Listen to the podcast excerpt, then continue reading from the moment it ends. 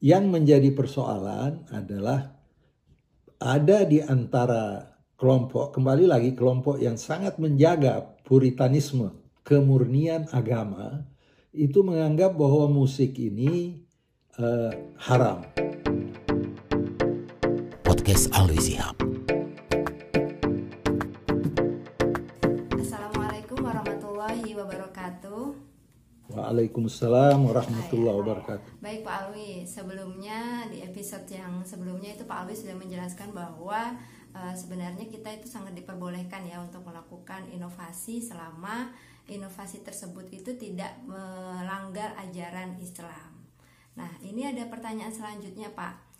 Uh, lalu bagaimana misalnya dengan bermain musik gitu? Dengan genre religi, apakah itu termasuk sebagai bid'ah hasanah? Ya, uh, assalamualaikum warahmatullahi wabarakatuh. Uh, musik dalam Islam itu tidak dilarang. Musik adalah suatu hal yang uh, boleh dikatakan mubah, boleh saja. Tidak kalau yang melakukannya uh, tidak berdosa, yang meninggalkannya juga uh, tidak mendapat pahala dan sebagainya. Yang menjadi persoalan adalah ada di antara kelompok, kembali lagi kelompok yang sangat menjaga puritanisme, kemurnian agama, itu menganggap bahwa musik ini uh, haram.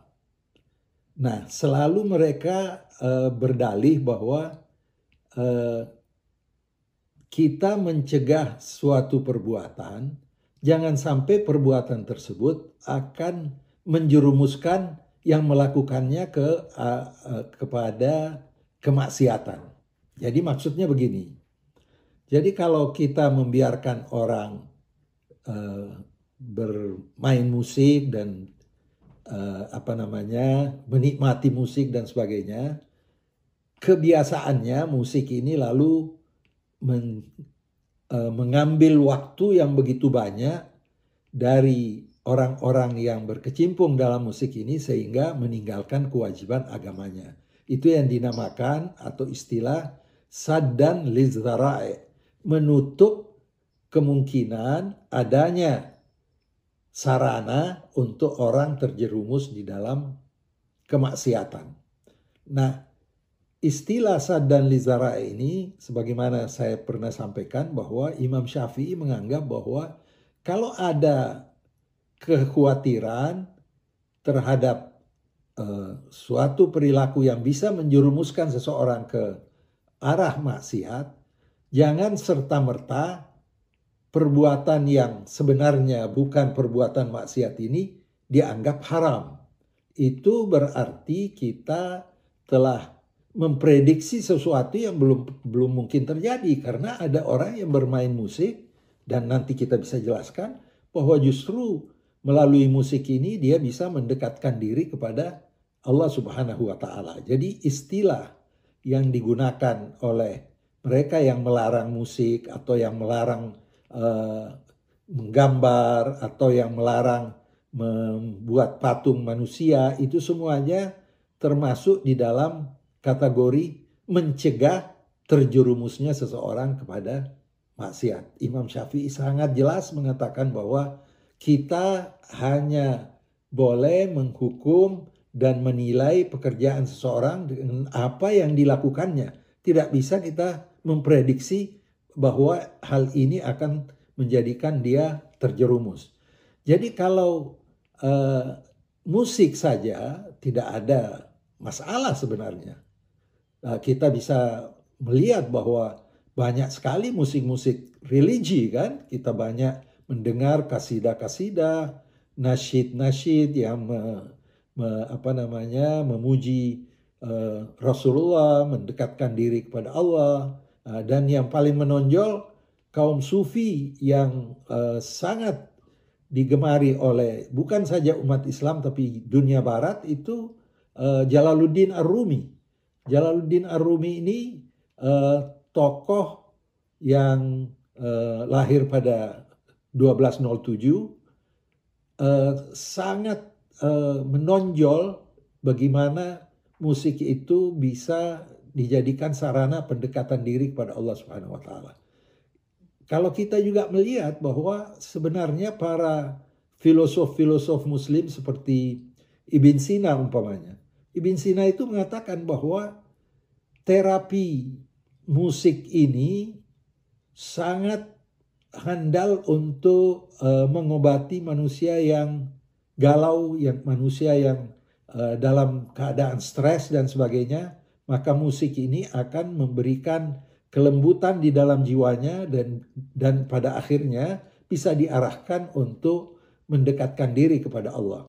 Uh, Ar-Rumi banyak sekali contoh ungkapan-ungkapannya dan di uh, dipopulerkan apa yang uh, kita kenal sebagai tarian sufi putar itu spiritual yang berkeliling dengan uh, uh, diselingi dengan doa dan ayat-ayat suci Al-Quran dibacakan pada waktu itu. Jadi di, pada abad ke-9, ke-10 ada tokoh-tokoh selain Ibn Sina, Al-Kindi, Al-Farabi. Uh, ini semuanya uh, menjadikan musik itu sarana untuk melunakkan jiwa manusia. Dan pada saat jiwa manusia itu lunak, maka dengan mudah dia bisa meningkatkan uh, tingkat atau uh, level spiritualismenya dengan mendekatkan diri kepada Allah Subhanahu wa taala.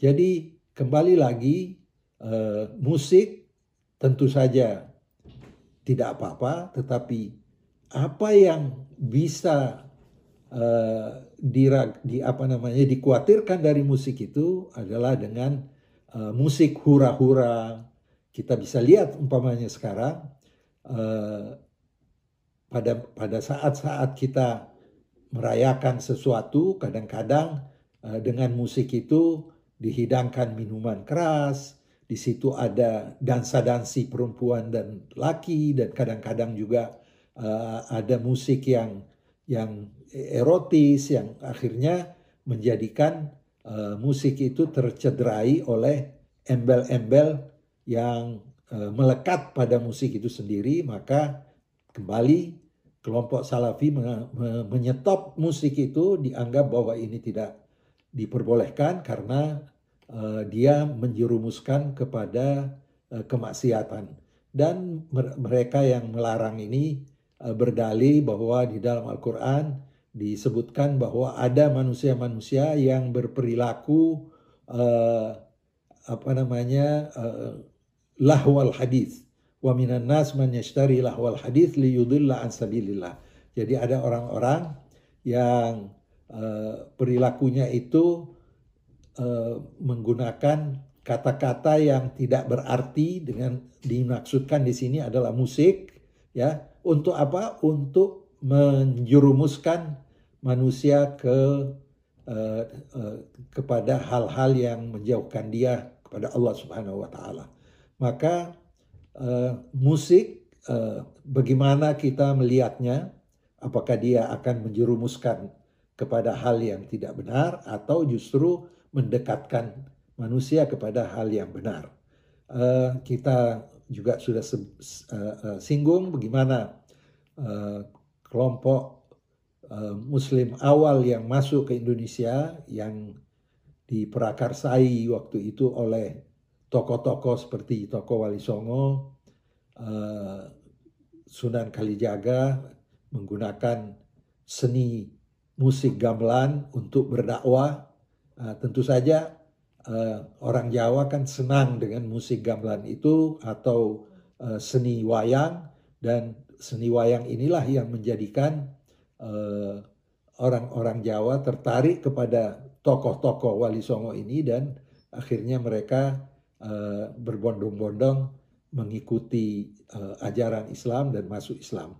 Dan bahkan uh, menurut riwayat uh, tokoh-tokoh Wali Songo seperti Sunan Kalijaga kadang-kadang mengajak orang-orang uh, Jawa itu untuk uh, berkumpul menggunakan uh, musik seni uh, gamelan dan juga uh, wayang tetapi diminta dari mereka untuk memulai dengan uh, berwudu menjelaskan apa uh, arti wudhu artinya membersihkan uh, jiwa kita membersihkan fisik kita untuk kita masuk ke dalam suatu acara dan di dalam acara wayang itu diberikanlah uh, substansi tauhid substansi uh, ajaran Islam sehingga mereka dengan uh, senang hati mengikuti uh, para wali-wali tersebut. Jadi kembali lagi bahwa musik selama musik itu tidak dinodai oleh hal-hal maksiat maka bisa saja dianggap bahwa ini adalah inovasi yang baik untuk kita berdakwah. Selain itu juga telah dibuktikan dari masa Ibn Sina di mana beliau ini memang ahli di dalam pengobatan dan dia seorang filosof muslim menyatakan bahwa terapi pengobatan yang sangat ampuh adalah uh, musik atau sarana musik karena itu akan melunakkan jiwa manusia. Demikian pula Al-Kindi dan Al-Farabi. Jadi kembali lagi bahwa uh, musik ini apalagi yang kita sering dengar bahwa ini musik menjadikan sarana untuk menyenangkan orang lain. Dengan gambus, dengan gitar, dengan piano kita mendengar lalu kita menjadi senang. Nah, dia berdalil bahwa idkhal as-surur fi nafsil uh, insan. Jadi kalau ada sesuatu hal yang menjadikan uh, sesama kita menjadi gembira, menjadi bahagia, maka itu adalah suatu uh, perilaku yang baik. Maka dengan musik yang dibatasi dengan musik-musik religi, ini justru memberi peluang bagi mereka pemain musik ini uh, mencapai apa yang diharapkan uh, dari uh, seseorang yaitu memberikan kebahagiaan kepada pihak lain. Semoga uh, hal ini bermanfaat dan uh, selanjutnya nanti kita teruskan dengan pertanyaan-pertanyaan uh, berikutnya. Assalamualaikum warahmatullahi wabarakatuh. Juga Eh, fatwa-fatwa pada masa hubungan antara Islam dan Kristen dalam situasi yang sangat tegang. Seorang ulama Ibn Taimiyah yang menganggap bahwa orang Muslim itu tidak boleh ikut uh, dalam perayaan, bahkan tidak boleh berhubungan intim dengan kelompok Kristen karena kelompok Kristen pada waktu itu